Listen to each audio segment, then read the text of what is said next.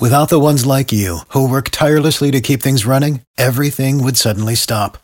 Hospitals, factories, schools, and power plants, they all depend on you. No matter the weather, emergency, or time of day, you're the ones who get it done. At Grainger, we're here for you with professional grade industrial supplies.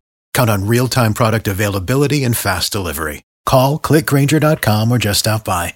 Grainger for the ones who get it done. Hey guys and gals, this is Scotty D from the Triple Threat Podcast. The month of June is heating up with a ton of exciting sports actions, and Bet Online is where you can find it. From the NBA playoffs, NHL playoffs, baseball games, all their marquee matchups, including great prop bets and futures. BetOnline has all the latest odds, news, and information for all your online sports betting needs. Visit the website today or use your mobile device to join and receive your 50% welcome bonus. 50%, 50% bonus on your first deposit. So before the next tip off, face off, or first pitch, head on over to BetOnline and start playing today. BetOnline, your online sportsbook experts.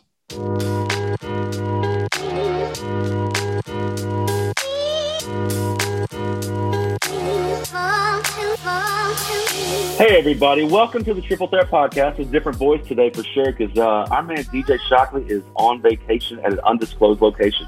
It's undisclosed because he wouldn't tell me where he's going, so I can't I can't spread it to you guys. But uh, today, sitting in with me, Scotty D, by the way, is uh, Deshaun Tate. Tate is uh, is my favorite guest we've ever had on this show. He is a basketball savant, and he is sharp dressed right now, and I'm wearing a t-shirt in my living room and just feeling way underdressed. Uh, but Deshaun, welcome to the show. Thank you for coming on. Much thanks. Uh, say hello to everybody for me.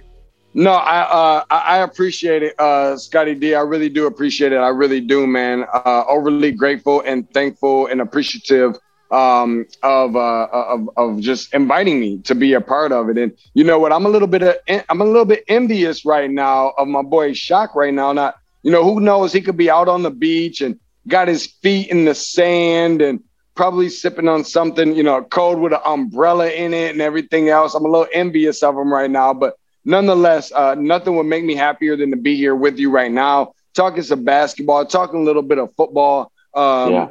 and, and, and I, I just couldn't, you know, I'm ear to ear right now, man. I don't know if the people can see me, but I'm like ear to ear right now. That doesn't surprise many people if they know that we're talking about uh, 94 feet long and 50 feet wide on the hardwood. Oh, if, if they if they if they listen to our show, they know that you are about some basketball and and and you are happy to talk about it. Now, but first we got to get in some local information.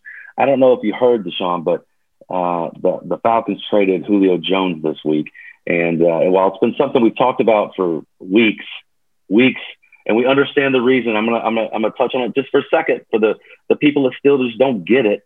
Uh, we had to we had to trade him, guys. We had to. He was uh, he, he was costing us too much money. He's a great great Falcon for you know for life, uh, but we hate to see him go. But it's a business, and the new regime came in. Arthur Smith and Terry Fontenot, who I'm loving what they've done. Um, they had to they had to make hard decisions, and one of those hard decisions was letting the greatest receiver to ever wear the Falcons uniform go. Uh, so they trade him to the Tennessee Titans. Uh, the Falcons are going to get a 2022, 2022 second round pick and a 2023 fourth round pick. Uh, the the the Titans in exchange are getting Julio, and they're also getting a sixth round pick in uh, 2023. So the big key here is that they're taking all the money. There was a lot of talk about about the Falcons wanting a first round pick, and you know there was a lot of discussion about well you know, there's how could they ask for that and whatever. But you have to start the bargaining somewhere, right? So why wouldn't you ask for a first round pick? Doesn't mean that a first round receiver or a first round whatever is going to be better than a Julio Jones right now. But uh, with with the with the backdrop of the salary cap and that they had to have it done anyway, uh, it just had to be done, and they that was just their starting for negotiation. So they they they unloaded all of the salary, which was huge for the Falcons. Um, Ryan Tannehill, the quarterback for the Titans, restructured his deal, uh, making $15 million available. Ironically, exactly what uh, Julio is is set to make. So they got it done. And I got to believe offensively with Derrick Henry uh, running the rock, and uh, AJ Brown and uh, Julio Jones, you know, catching balls from Ryan Tannehill. That's going to be a tough offense to to, to face. Um, one of the tougher ones in the in the league, frankly, just just because of, mostly because of Derrick Henry. Honestly, you got to you got a workhorse like that that can churn out 2,000 yards. How do you cover? How do you cover? Uh, how do you double cover Julio or, or AJ Brown? But uh, another quick side note: um, AJ Brown wears number 11, so that's that was a uh, something that people for some reason want to keep an eye on. So I'll I'll, I'll mention it. But uh, he offered it to, to Julio, and Julio turned it down. He said, "No, man, you keep it." And I, I got to believe a little bit based on on some of the words that, that AJ has talked about is that you know he might be wearing number 11 because of Julio. So I respect Julio for saying, "Hey, I love I love that you're wearing the 11, and I think you're representing the 11, and uh, you you just keep it, man. I'm gonna take number two. So uh, what what what are your thoughts, Deshaun, about about this trade? I mean, it, it's clear that it had to happen. Um, what what do you what what are your thoughts on it? Yeah, it's definitely interesting. I got to make sure I say this first. because I'm not sure I said thank you just yet for the kind gesture that you gave me and the compliments and all that good stuff. But um, it's interesting for sure because whenever you have a guy like a Tannehill that can put, you know, like a, a, franchise that can put together a good running back, and of course we're talking skill positions, obviously, uh, mm-hmm. a good running back with a, you know, with a good, uh, obviously a really good wide receiver uh, and a uh, and a good uh, quarterback as well that can spell disaster for the opposition, obviously. And just like that three headed monster, uh, mm-hmm. and not a lot of teams around the league can be able to say that they possess that type of elite talent, yeah. um, di- regardless of what conference, the division uh, that you're in, uh, considering all things. And I mean, as far as for the Falcons on that particular side, I'm not really totally sure if.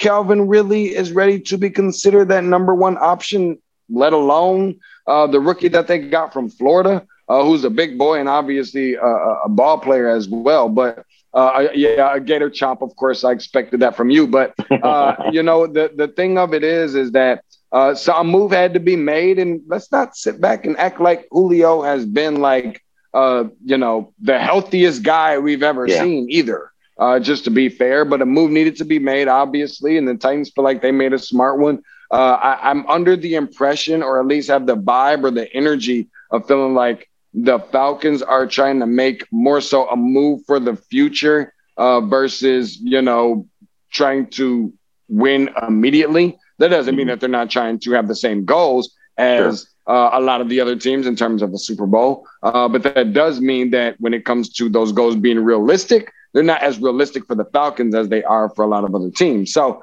uh, when you start talking about saving money amongst other things, uh, you know, they're trying to put things together for the future. And, and, there's nothing wrong with that. I mean, there's a lot of shakeups between a lot of other franchises in the NFL uh, uh, this year, and still a lot of unanswered questions with a lot of different players. I mean, Aaron, Aaron Rodgers or this person or that person, and we're not sure. But the Titans are trying to lock in on uh, mm-hmm. uh, having some certainty and having a really good feeling going into uh, the season and mini camp and all these other things over the course of the off season. Uh, and, and, and I think that they feel good about it, but there's nothing wrong with the Falcons feeling good about the decision that they have made, considering that they're building for the future either. Yeah, I um I, I don't I'm I'm of the belief that uh, when it comes to certain positions, I don't think they they I don't I don't believe in general that they make you a Super Bowl contender. Nobody's ever a receiver away from being a Super Bowl contender, in my opinion. And so I don't know that they're that yet. Um, they still have a lot of defensive questions in Tennessee, but they, um, you know, they're obviously feeling better about themselves within their division today for sure.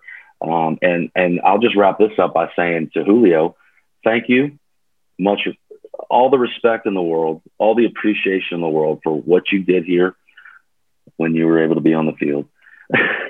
uh, but you know, it, it, it's he, he's he's the greatest receiver to ever wear this uniform. Period. And we've got we've had some man, Roddy White, uh, um, Terance Mathis.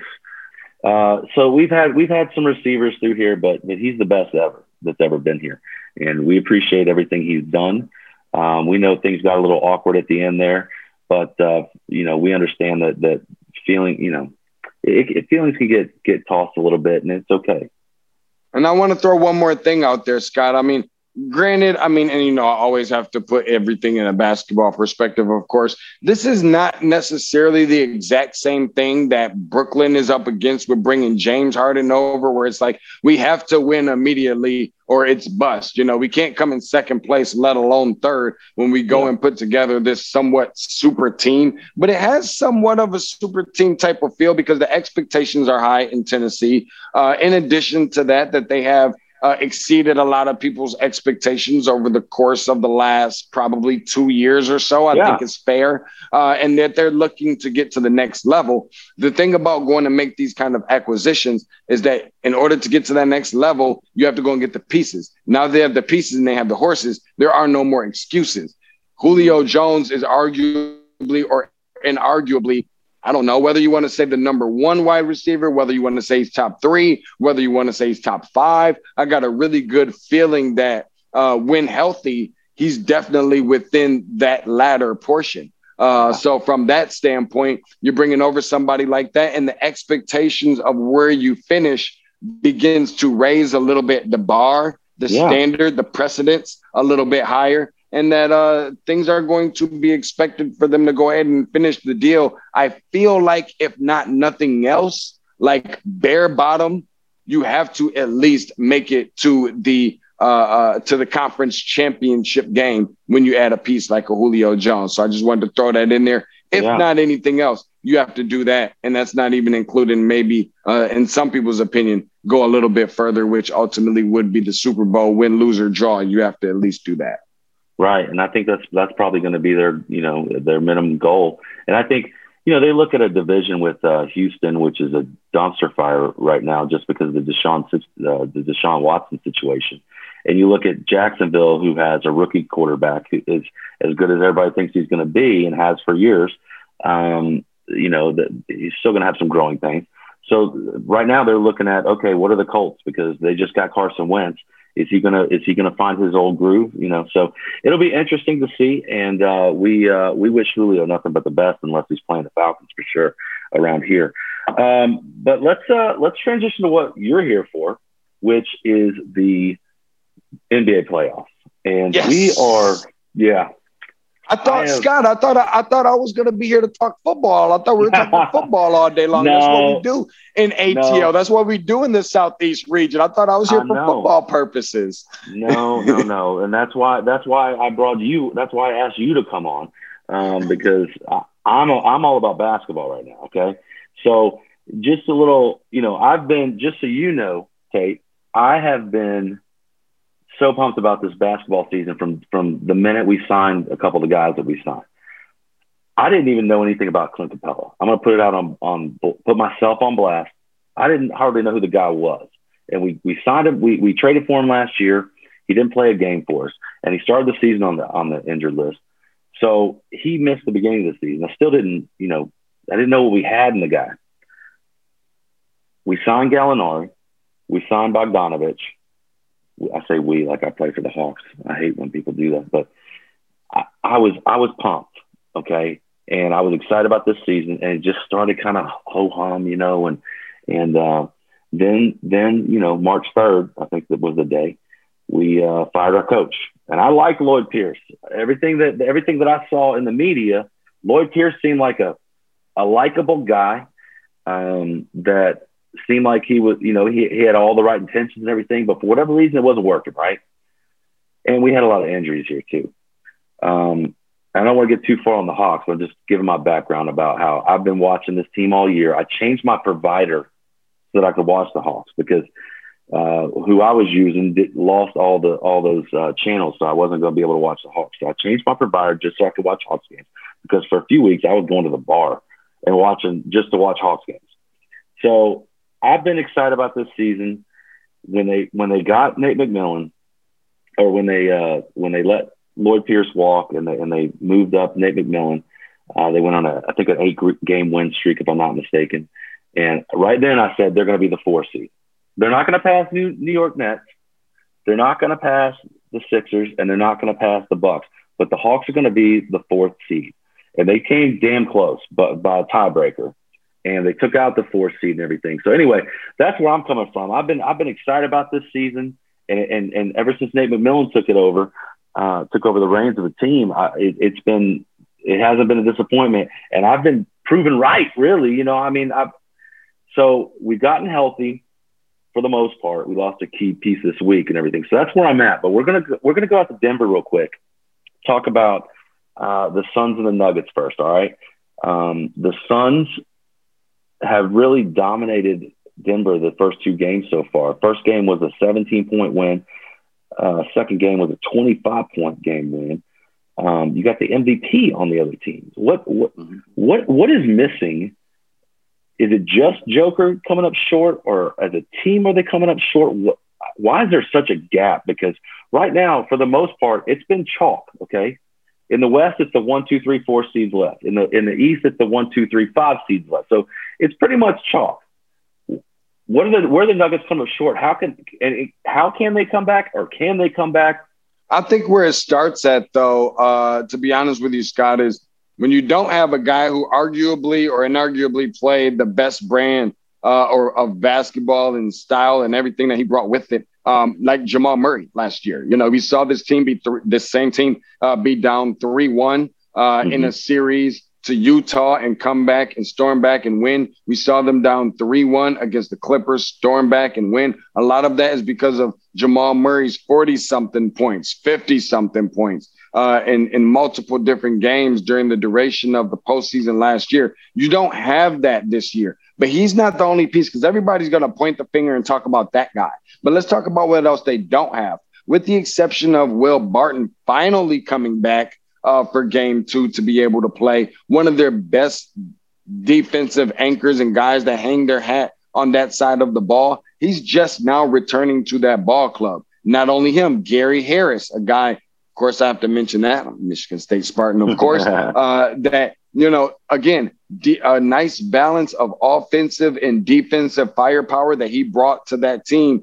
And maybe not necessarily a veteran, but been in the league long enough to where he can still learn some things and still able to teach some other guys some things and still make shots on the offensive end. Not having him, trading him away to uh, the Orlando Magic. Last but certainly not least, Jerami Grant. Not having that piece from last year and now him being a Detroit Piston and probably the most impressive guy that you wouldn't have expected to have the kind of season that he had this year, not mm-hmm. on that team either. Uh, adding Aaron mm-hmm. Gordon has been really huge for them. Uh, and much like other teams, they've got to find a way to knock down shots on the opposite side of the basketball uh, and, and, and make defensive plays. So, yeah, you got the MVP. You got a couple other guys sprinkled in here and there that obviously re- look really good. Uh, but you know what? You're playing up against a really hungry team. Everybody's got something to play for, Scott.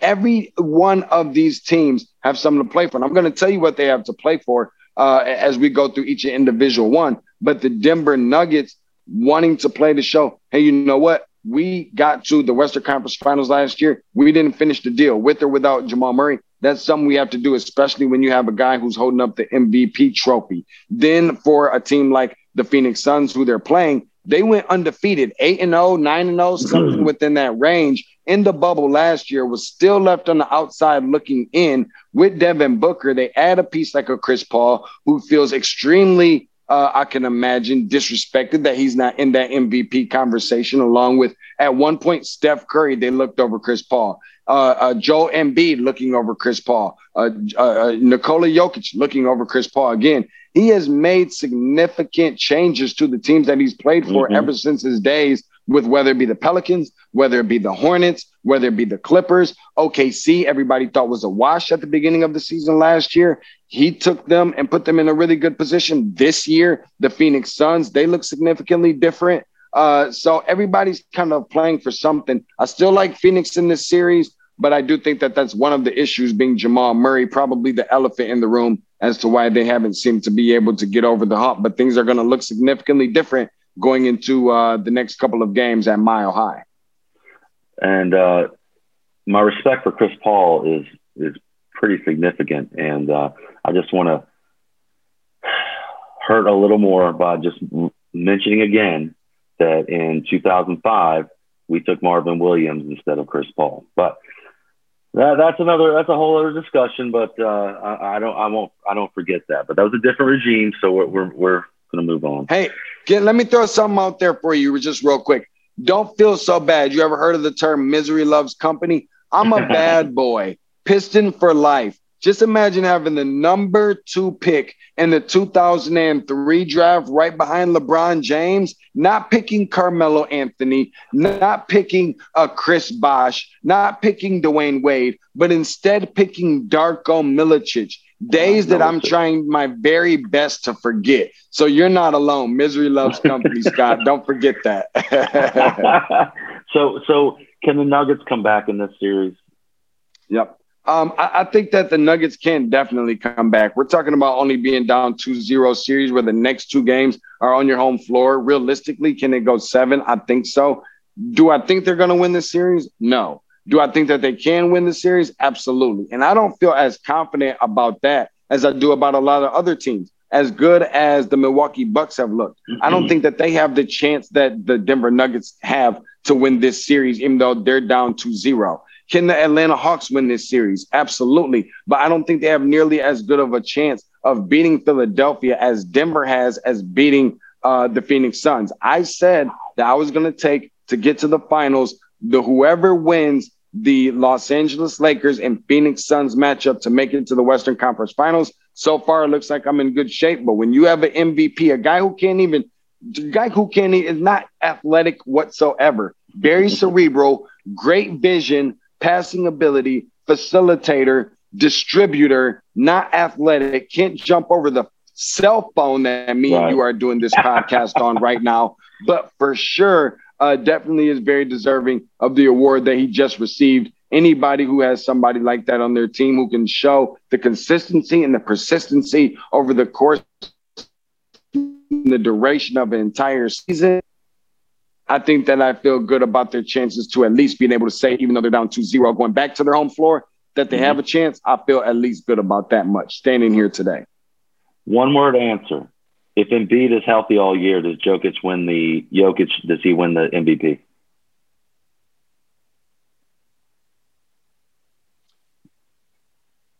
Possibility. I say possibility. I say possibility uh, because you know what, we, we, don't know how they'll perform. I mean, yeah, uh, Embiid would have uh, performed and looked really good, obviously, uh, but Jokic has been consistently looking good as well. It may have made it a tighter race. Uh, and I still think that it was an extremely tight race already anyway. Uh, but I think that that one word, just to be fair, is possibility. Uh, it would have greater his chances to be us for sure. Well, you cheated because the two options were no or yes. But okay, okay, I'll, I'll give you possibility. You didn't say uh, that. You didn't say know, that, Scott. Know, you didn't say that I'm part. Giving, I'm, I'm, giving it to you. I'm giving it to you. Uh, so um, let's move over to the other uh, the other series in the in the West, um, the Clippers and Jazz. Uh, last night we watched the uh, we watched was it last night? Two nights ago, we watched the uh, Clippers come out on fire First half up by up by 13 at halftime.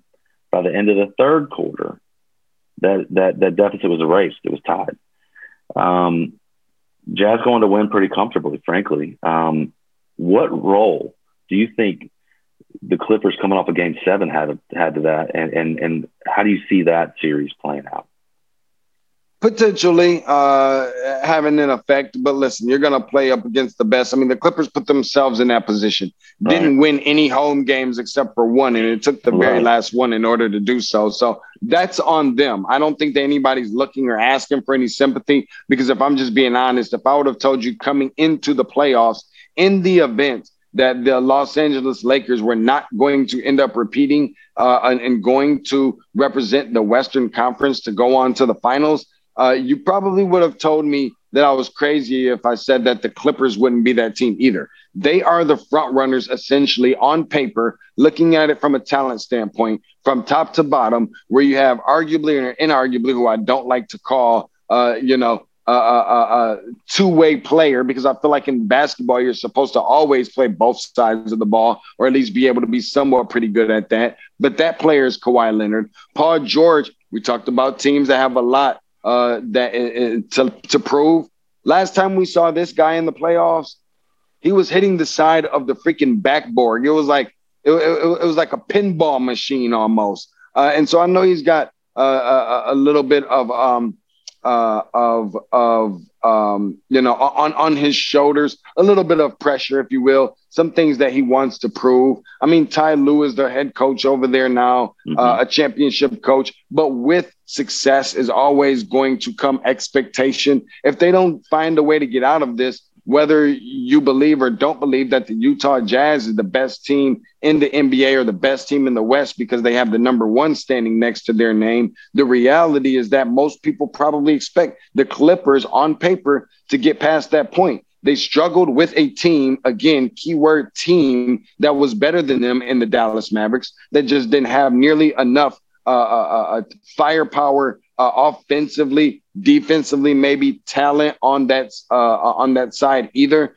uh, and mm-hmm. some injury prone status to Luka Doncic as well, who can't seem to hit a free throw. But I say all of that to say that uh, the the Clippers are in position to where they can definitely win that series.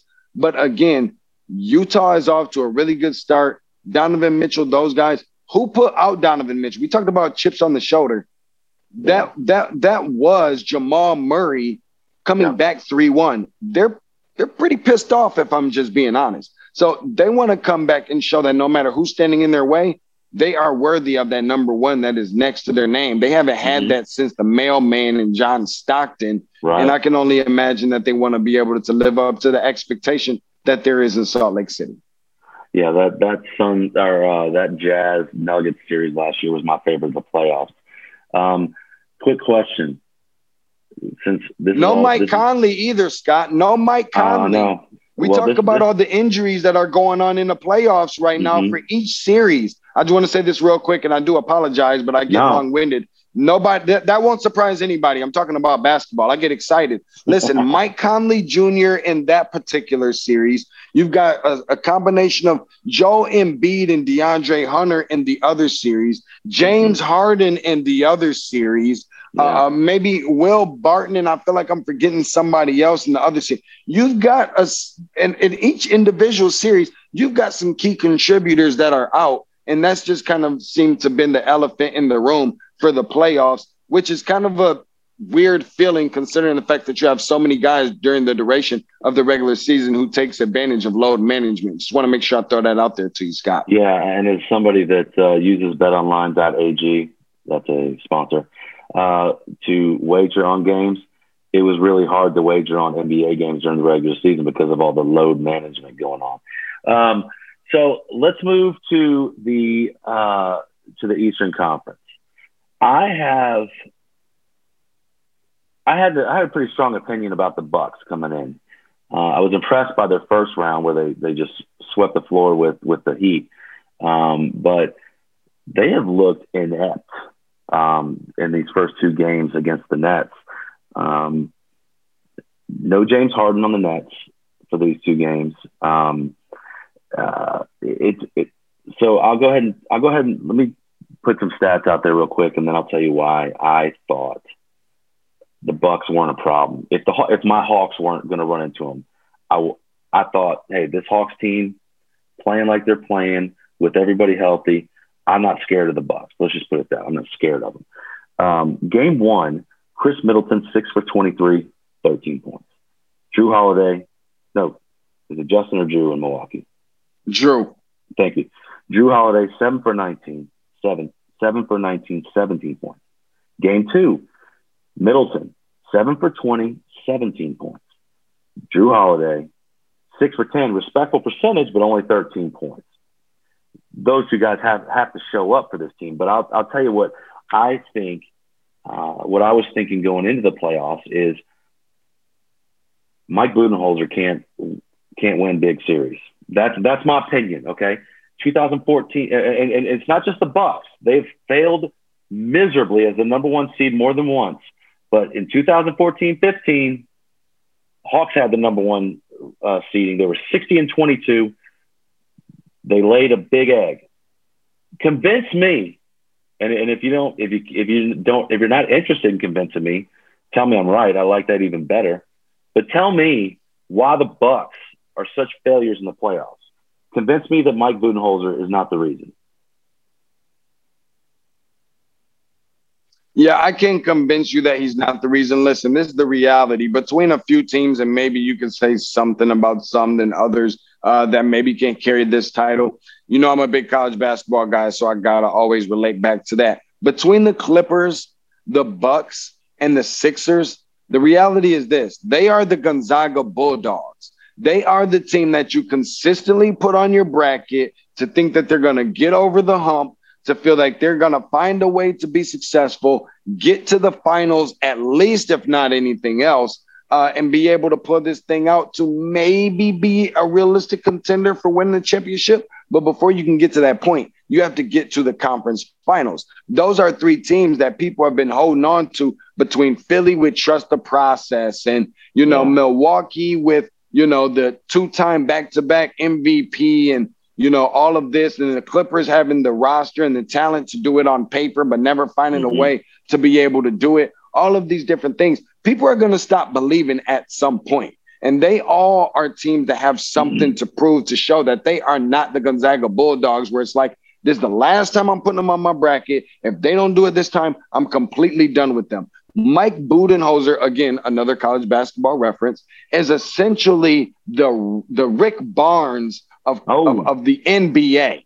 That's what he is. Great recruiter, great regular season coach, gonna break all kinds of records and so forth, but is not going to be able to finish the deal. It's great taking the best looking girl in the school to the prom, but we all know what happens after the prom. If you don't finish the deal, then I mean, what is it really saying? How much credit are you really getting all of that being said, hate to kind of use that analogy, but it's the best thing I had, Scott. I, I figure that you would enjoy it. Yeah. But all all of that being said is that it makes it so hard to trust. And that doesn't mean that he's a bad coach. That doesn't mean that these are bad teams. That might just mean that the expectation of the bar is being set too high for some of these coaches, for some of these teams. Listen, they're playing up against the Brooklyn Nets, a team that is probably the front runner to win the world championship. And for a good reason. Because when mm-hmm. you make decisions like making trades and acquisitions during the off season, or even in the middle of the season during trade before the deadline to go and get guys like free agent, uh, like like James Harden and to put three superstars on the same team, you have to win that mm-hmm. battle. You have to win that championship. There is no, well, we're going to wait till next year. They had to develop and establish relationship or chemistry between one another. We're going to give it a year to figure out if this thing can be a thing or not. You have to win immediately. And the reality is, while the Bucks is a really good defensive team, while they are a really good offensive team, it's hard to match the firepower of whom is a bad matchup for them in this particular series. They're not playing the Hawks, or I would take the Bucks. They're not playing the Sixers, or I feel more confident that I would end up taking the Bucks, but not a guarantee. But they're playing the team that is not only most likely to come out of the East, but also to win the World Championship, and for a really good reason. Giannis does not make free throws. We understand that. That is a free space on the bingo card. Giannis does not make three pointers. They've developed, gosh, more shooters around him. I'm not sure how much it really helps having a guy who's probably the biggest guy on the floor, like Brook Lopez, out there shooting threes like he's six feet tall. But that is what happens. And in the event that that is the case, I don't feel very confident about them taking down the Nets. So that's some of the reasons behind why I think that they are not going to win this series. Not just because they're not good enough, but also because the Brooklyn Nets are probably just too good. Yeah, I, I, I certainly coming into this series didn't think the Bucks would win. But to lose game three or game two by 39 points, I mean that's that's a bit of a uh, that it just it just if I was a Bucks fan, I wouldn't be happy right now. So let's get to uh, let's get to the series that I care the most about, the Hawks and the Sixers, and and, and it's been you know it's been a week, uh, yeah, it's been a week since. Um, it's, it's since Scott. We, it's like I Scott, it's like I got a napkin wrapped around my oh. neck with a big fat juicy steak sitting in front yeah. of me with a fork in one hand and a knife in the other one, man. I'm so excited. A1 sauce, by the way. I'm not much of a Heinz 57 guy. I like my A1. all right, all right. So uh, we haven't we haven't uh, our, our listeners haven't heard us from us in a week, and uh, since then we have proceeded to beat the the Knicks the Hawks have beaten the Knicks in five games. Should have been a sweep, frankly. Um, it, it, was it was a total total mismatch. Um, and, it wasn't to me. It wasn't just because Julius Randle uh, didn't didn't play. You know how he played a lot of the season. It was just the fact that it was it was Julius Randle and a lot of other stuff. And and I think the Hawks are one of the most well-rounded teams in the playoffs.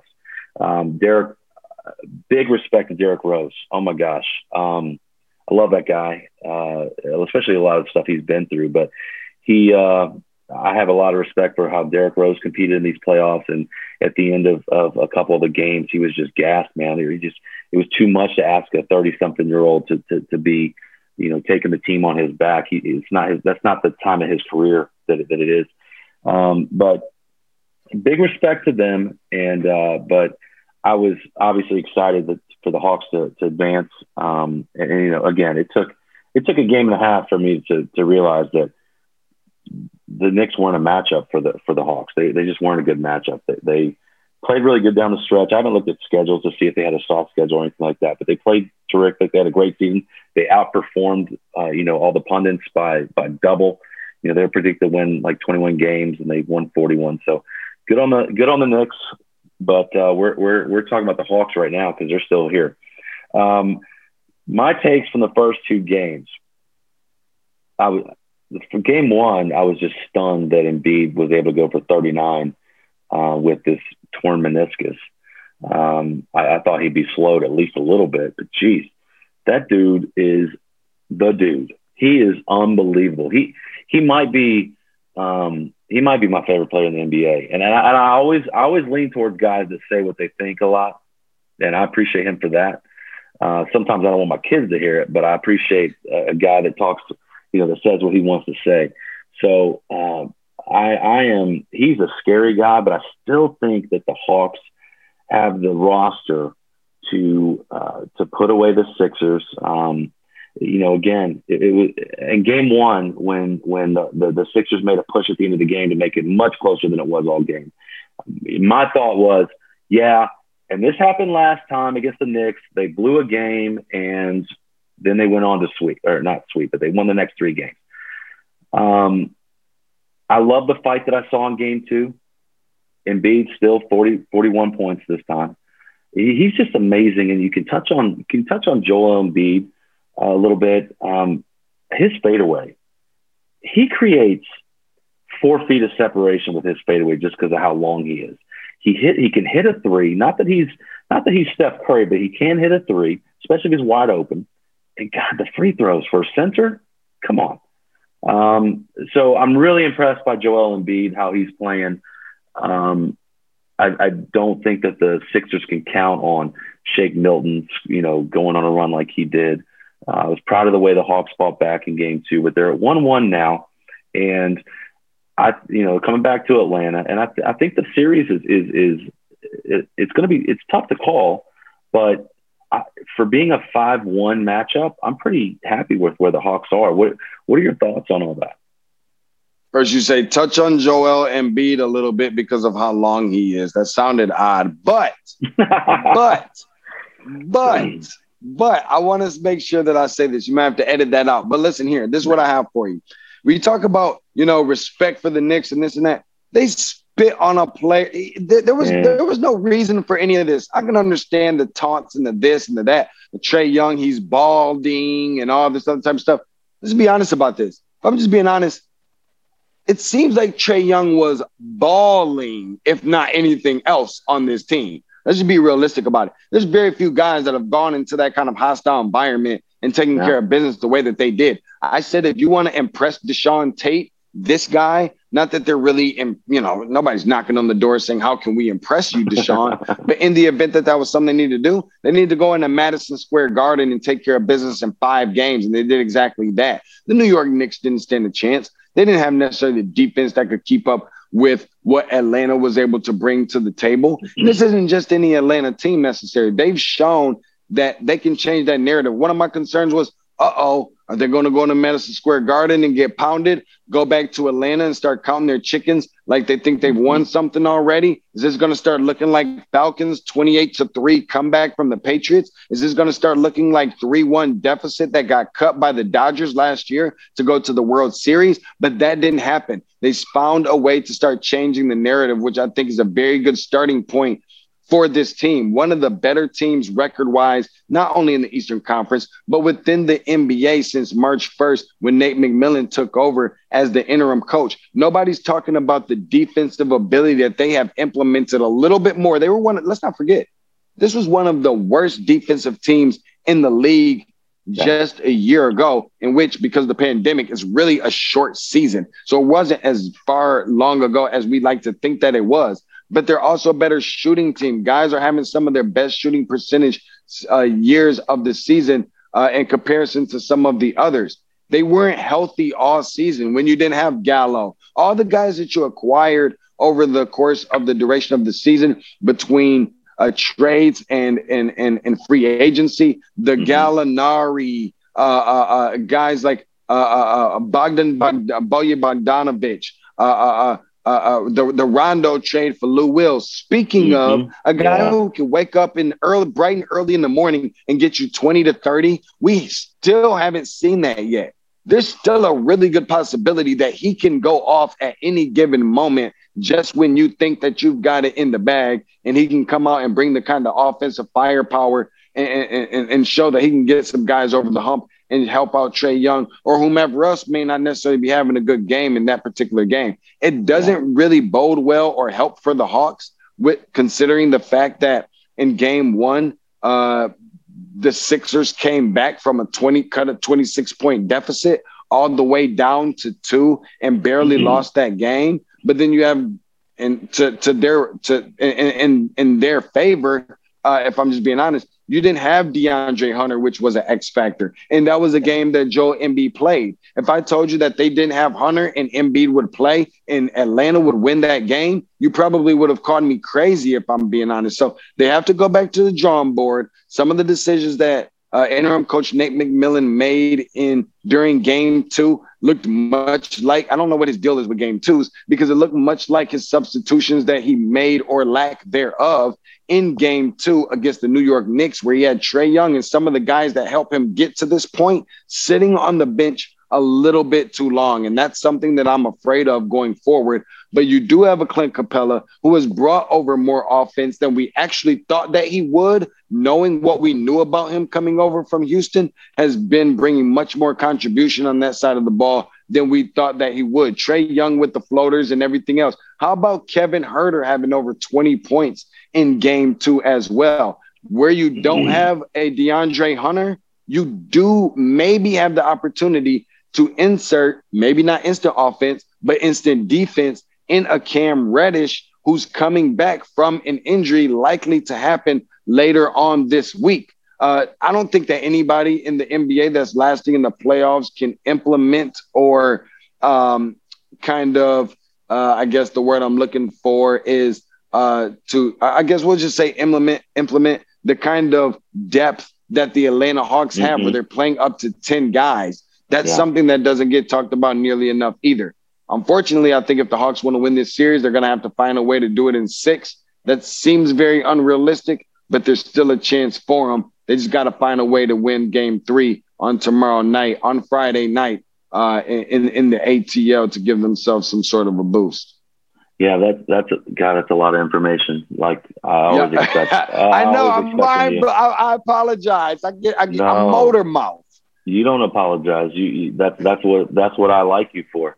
Um, that that I agree with with all that, and and, and you know Capela has I touched on it earlier in the show. Capela has become one of my favorite players on this team. Um, he, he's he's he's good. He's good down low. Uh, uh you know, he's not Joel Embiid, and that's that's fine. Not everybody's going to be, but he's uh, he's good down low, uh, offensively and defensively. Uh, I think that I don't think that many people outside of our listening audience or outside of Hawks fans realize how big of a loss DeAndre Hunter is. You know, um, and, and, we didn't have him for so long. Uh, he came back and he, he he came right in, and you know, um, he, he's a guy that's capable of, of, of scoring 15 to 20. and also being a shutdown defender. Um, you know, the Hawks the Hawks had nine players uh, average double figures, and that didn't include Lou Williams. I don't think. Um, just I don't think he I don't think he was on that list that, that that I'm talking about. But you know, I feel like I feel like the Hawks have 10 guys that can score in double figures without even batting an eye. And I think they've got seven guys that can go off for 25 if they need to, you know? And I think that's, that, that's, that's what I'm hanging my hat on for the Hawks is that they're, they're just deeper. Um, you know, and, and I was, I was on the golf course last night. And somebody said, we got to do something about Embiid. We got to do something about Embiid. I'm like, you know, I don't think we do. I think we let him get his, play good defense and we can't have John Collins going for seven points, you know, or even 13. We need we need 20 from John Collins, man.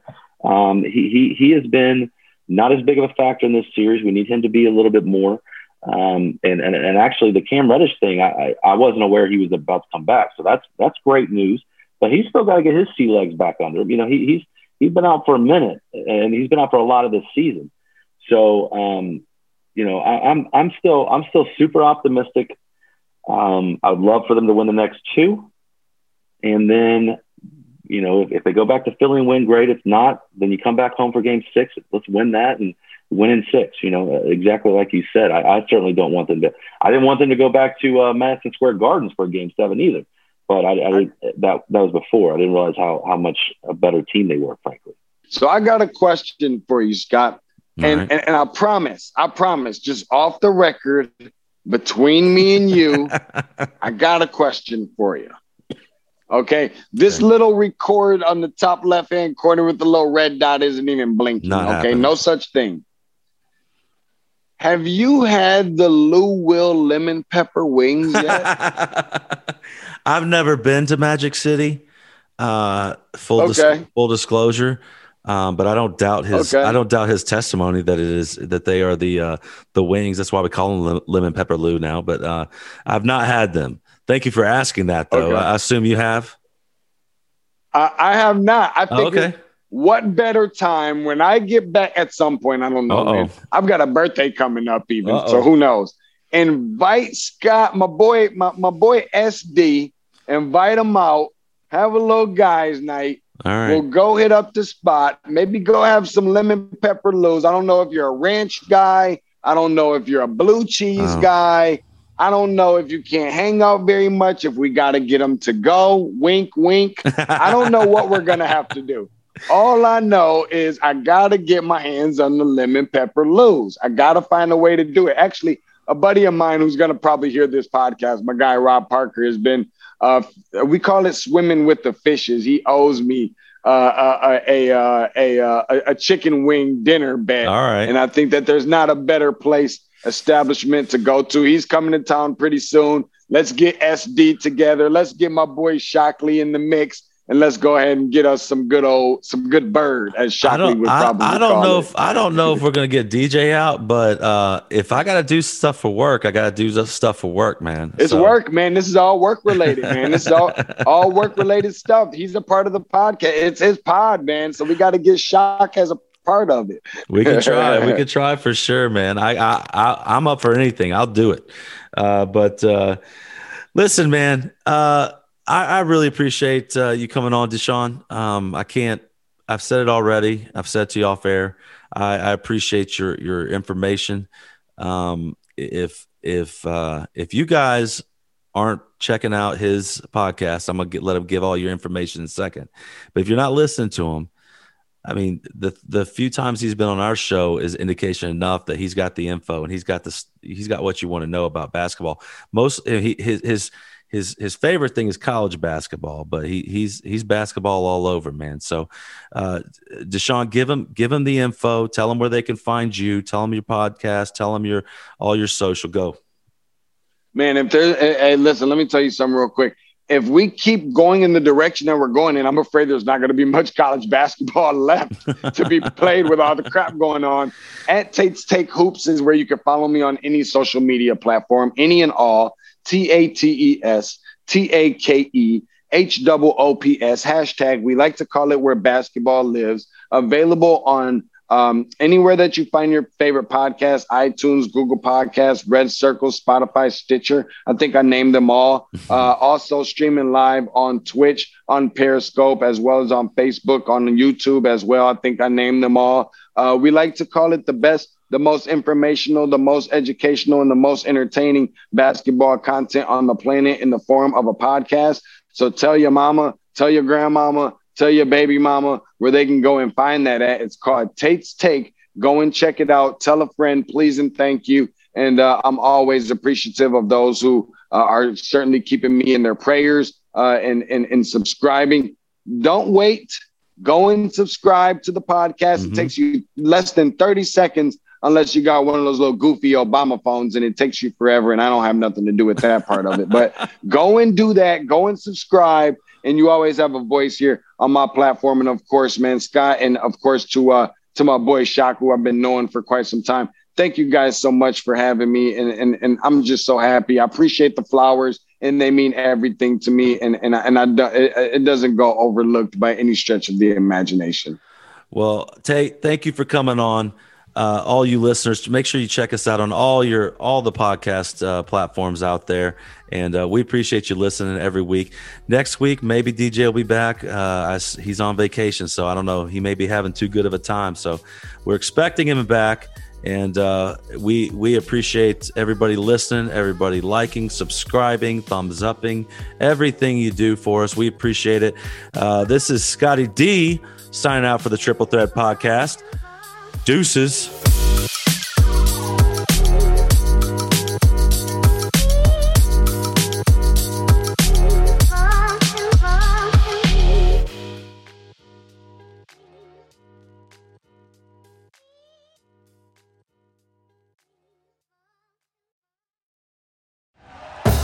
Thank you for listening to Bleav. You can show support to your host by subscribing to the show and giving us a five star rating on your preferred platform. Check us out at Bleav.com and search for B L E A V on YouTube.